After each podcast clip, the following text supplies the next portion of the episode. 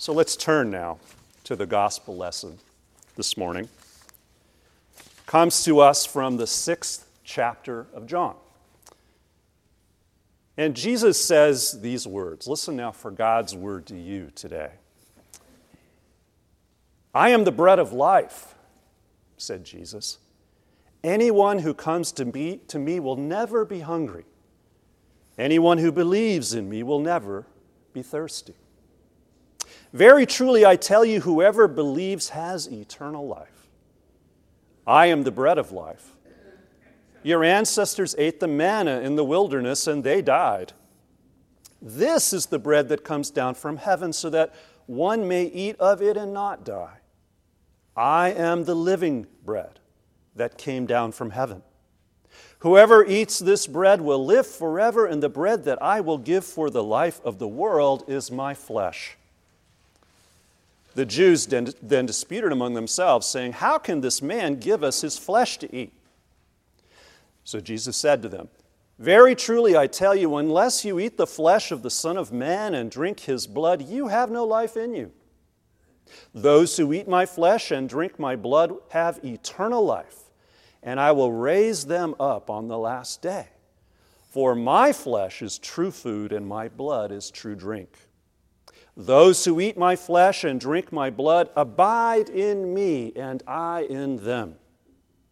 Just as the living Father sent me, and I live because of the Father, so whoever eats me will live because of me.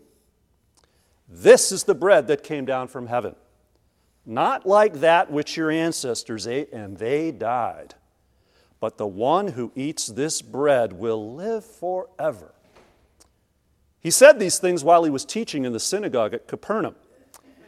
When many of his disciples heard it, they said, This teaching is difficult. Who can accept it? This is the word of the Lord. Thanks be to God. Let's join together in prayer. Holy God, we pray that you'll grant us the eyes to see and the ears to hear and the hearts and minds to understand your word and your world as best we can this day. For we pray in Jesus' name. And everybody says together, Amen. Well, as uh, many of you know, one of the best perks of my job as a pastor is that I get to teach. I love teaching. And so, occasionally throughout the years that I've been a pastor, which has been about 24, 25 years, I have taught a class with the, uh, I guess, presumptuous title of Christianity 101. It's kind of my futile attempt to boil down into four weeks the totality of doctrine and history of the Christian faith. And needless to say, we don't get into everything. But it's fun for me at least. And invariably, every time I teach this class or something like it, somebody who didn't grow up Catholic says to me, Wait a minute. Are you telling me that people actually think they're eating the flesh and drinking the blood of Jesus? Like the real flesh and the real blood? And I say something like, Yes, or at least that's my best understanding of what the Catholic Church preaches. And then the person will usually shake their head and say, that's just so gross. And they wouldn't be the first people to say that. Because as you heard in the very last verse that I just read in the gospel, the disciples of Jesus basically say the same thing. They say, This teaching is difficult. Who can accept it? And that's no surprise at all because these folks are Jews. And, you know, beyond the pure ick factor, one of the clearest teachings in the Torah, in the whole Jewish Bible, is that uh, Jews should never eat or drink blood. It's completely forbidden. It's not kosher in the slightest. Genesis 9 says, Every moving thing that lives shall be food for you, only you shall not eat flesh with its life that is its blood. Or Leviticus 15 You shall not eat the blood of any creature, for the life of every creature is in its blood. I could go on and on and on. There's so many passages in the, in the Hebrew Bible about not eating blood or drinking blood. So, what's the big deal? Well, as you hear in Scripture, the ancient Jews, like many people throughout the ancient world, understood blood to be the essence and the force of life, the life force.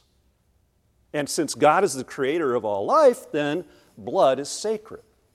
And so that sacredness gets symbolized in mainly two ways for Jews. First, blood is a symbol of sacrifice, right?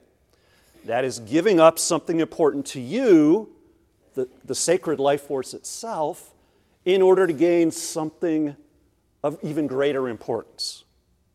That's why 2,000 years ago uh, in Palestine, in Jerusalem, the primary way that Jews would show their connection, their allegiance to God, would seek forgiveness and would seek uh, favor from God in the harvest and all that kind of stuff. The primary way they would do that was by sacrificing animals, that is, spilling their blood in the temple of Jerusalem.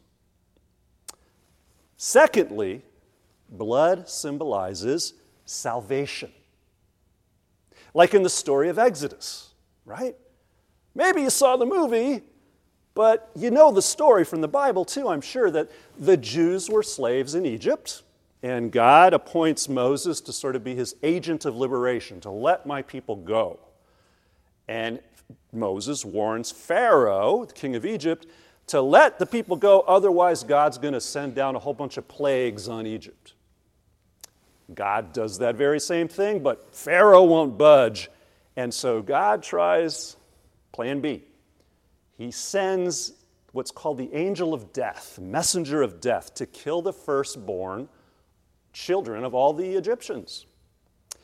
But, as you remember, Moses told the Jews to paint lamb's blood over the door where they lived as a sign to the angel to pass over their house, not to harm anybody there, but to kill the Egyptians. And so that happens, and the angel passes over the Jews' house, kills the Egyptians, and when that happens, Pharaoh sees the light and he lets the people go. So blood became a sign of salvation to the Jewish people as well sacrifice and salvation. And this essentially Jewish outlook frames everything that Jesus says and does in the sixth chapter of John. In fact, it frames everything that happens to Jesus and that he says and does throughout the whole Gospel of John. It's all what the Jews would call a midrash of the Exodus, of the Passover, of the liberation of the people from death and slavery in Egypt. For example, in the Gospel, we are told that everything that's going on happens near the annual festival of Passover. So, to this day, as you know, probably Jews gather in the same way once a year on Passover for a meal that's called the Seder, a ritual meal. And they remember how God saved their ancestors from slavery by symbolically eating bread, among other foods, and drinking wine. Well, in the gospel, we hear Jesus say this I am the bread of life. Anyone who comes to me will never be hungry, and anyone who believes in me will never be thirsty. Those words are a pretty clear echo from Exodus. Remember, after the Jews escaped slavery, they spent 40 years wandering in the wilderness of Sinai. Now, unfortunately, if you know the story, you realize and you remember that the Jewish people spent most of their time grumbling, complaining about how God was being so unfair to them, how things were so rough for them. I mean, these people had just escaped slavery, but even then it wasn't good enough for them. But even with their moaning, God provides for them because they hadn't bothered to go find food themselves. So every morning, the same God who saved them from slavery isn't going to let them starve. So every morning, this stuff that's like bread falls from heaven this white stuff. In Hebrew, it's called manna, which has the direct translation into English what is this? That's what manna means. What is this?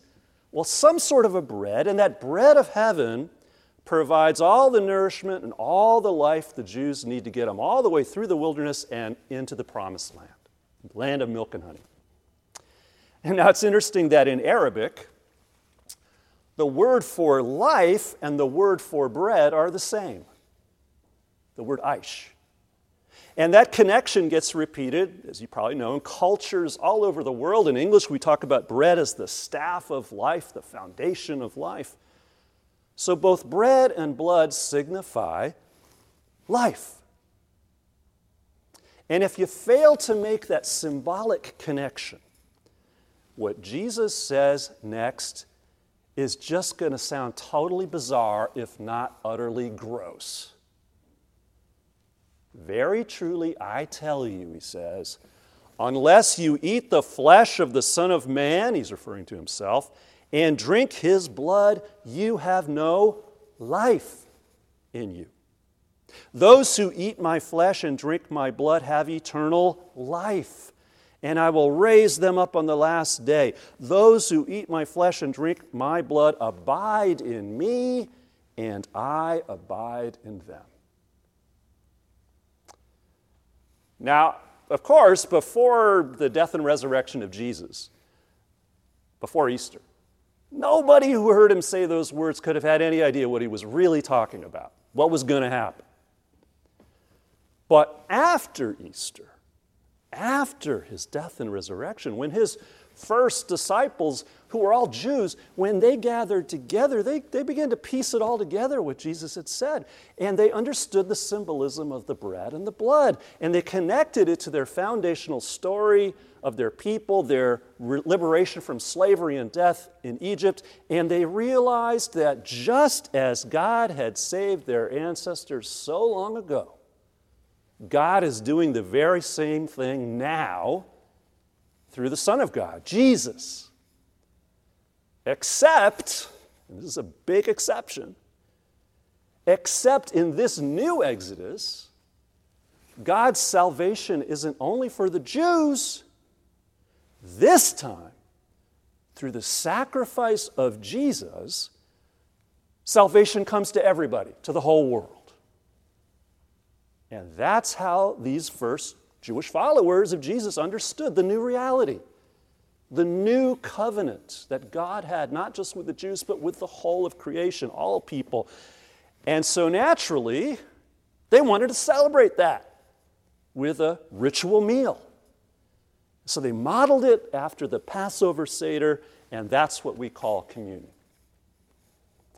In Christ, we are one body no matter who we are, what ethnic group, religious group, cultural background we might have. We're one body. And so, to unite our own individual bodies with that one body, we eat his flesh, symbolized by bread, the manna, the life force from heaven. And we drink wine, like in the Passover Seder, to receive the life force of Jesus, symbolized in his blood.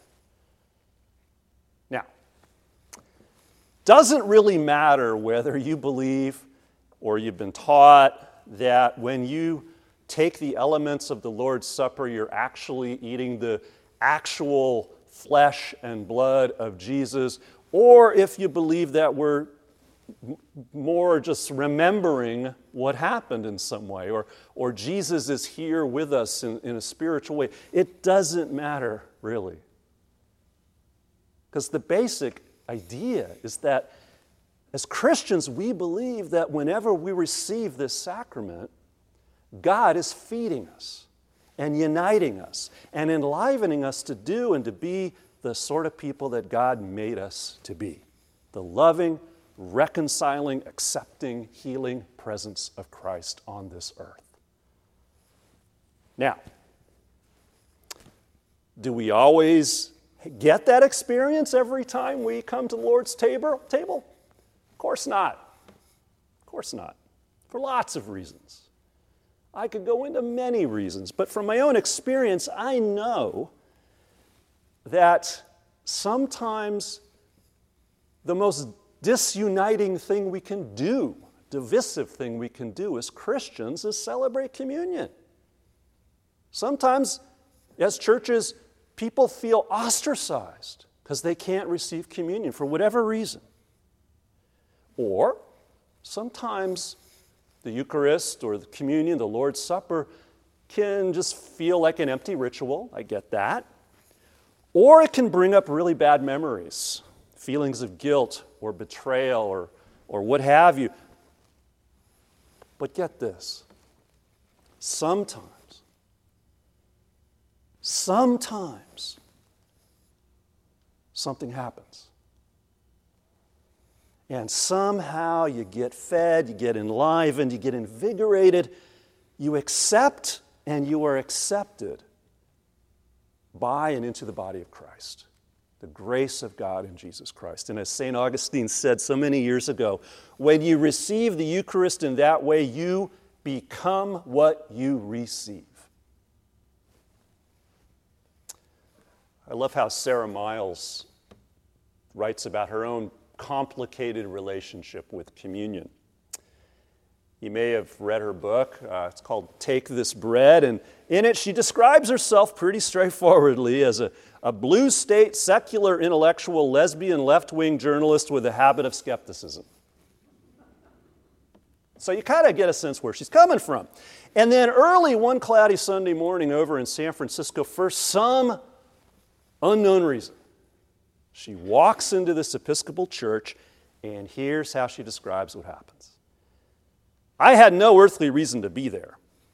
I had never heard a gospel reading, never said the Lord's Prayer. I was certainly not interested in becoming a Christian, or as I thought of it rather less politely, a religious nut. I walked in, took a chair, and tried not to catch anyone's eye. We sat down and stood up, sat down and stood up, and sang and sat down. You know how Episcopalians worship, that's kind of what was going on waited and listed, listened and stood up and sang, and it was all pretty interesting. And then she heard these words. Somebody said, a woman at the altar. Jesus invites everyone to this table. And for some reason, Sara got up and she stood at the table with a bunch of people she didn't know. And here's what happened there was some more singing and standing, and someone was putting a piece of fresh, crumbly bread in my hand, saying, The body of Christ, and handing me a goblet of sweet wine, saying, The blood of Christ. And then something outrageous and terrifying happened. Jesus happened to me. That's how she puts it. Now, why Jesus happened to Sara uh, in that particular way, in that particular day, with those particular people, God only knows, right? But in the book, if you read it, you see that her whole life had more or less been leading up to that moment when, as she writes, the mysterious sacrament turned out not to be a symbolic wafer at all, but actual food. Indeed, the bread of life. And that shocking, in that shocking moment of communion, it filled me with a deep desire to reach for and to become part of a body. And I realized that what I'd been doing and getting enjoyment from in my whole life, cooking and baking for family and friends, that was what I was meant to do for Jesus to feed people. So, in the year 2000, she started the food pantry, where every Friday night around the altar at St. Gregory of Nyssa Church in San Francisco, about 40 families, 400 families, receive free food, nourishing food for their bodies, for their families, for their life, and if they want to receive communion, they get that too. Now, a few years ago, some of you may remember Sara came here to Piedmont Community Church uh, and she spoke and she talked about her story, and it inspired me so much, especially when I think about all the other churches that are doing similar things, you know, whether on site or uh, through another agency like Piedmont Community Church does with City Team Ministry in downtown Oakland. Because so many people are hungry. They're hungry. They're hungry for food, but they're also hungry for life, for acceptance, for purpose, for community. They're hungry for love and justice, peace, freedom. And as we've already heard about today, they are hungry for support in a time of profound tragedy. So, what are we going to do about all that hunger? How are we going to respond, you and me? Well, in a few moments, I'm going to invite you to come to the Lord's table, the table. And I want you, as you come up here today, now, and then as you go about your day later on into the future, I want you to consider what you yourself what you are hungry for. What are you hungry for? Now be honest with yourself. What is it that feeds you, body and soul? What is it that you consume? And what is it that consumes you? What is it that energizes you and gives you life? And what is it that deadens you or causes you to stumble? Now, I realize communion's going to be different today, right? I already talked about that. You're not going to come up here and tear off a nice, beautiful, tasty piece of challah bread and dip it into a cup of wine and put it into your mouth. You're not going to do that. Instead, you're going to come up here and I'm going to, uh, Reverend Hutch and I, are, we're going to give you a little plastic cup that has a little wafer in it and a little bit of grape juice. That's the reality of what we're living in today. But don't let it distract you. Don't let it eat you up. Because what I want you to do is think about what this little cup, where did I put it? What does this little cup represent? Right now, in the times we're going through. There is no doubt that Jesus Christ is present and powerful however we eat and drink in remembrance of Him. But this morning, as we commune with Jesus and with each other, be aware that we're going through unfamiliar times, strange days, and that a whole lot of people are suffering right now. People we know, people we don't know. But as you come up to this table, remember that no matter what you are going through right now, or somebody you love is going through right now, Christ is already here. He's ready to feed you. He's ready to love you, to support you, to share His life with you. And as you receive that precious gift of the life of Jesus Christ, be ready, be empowered to respond to feed, to love, to support, and to share your life with others as best you can. In Jesus' name. Amen.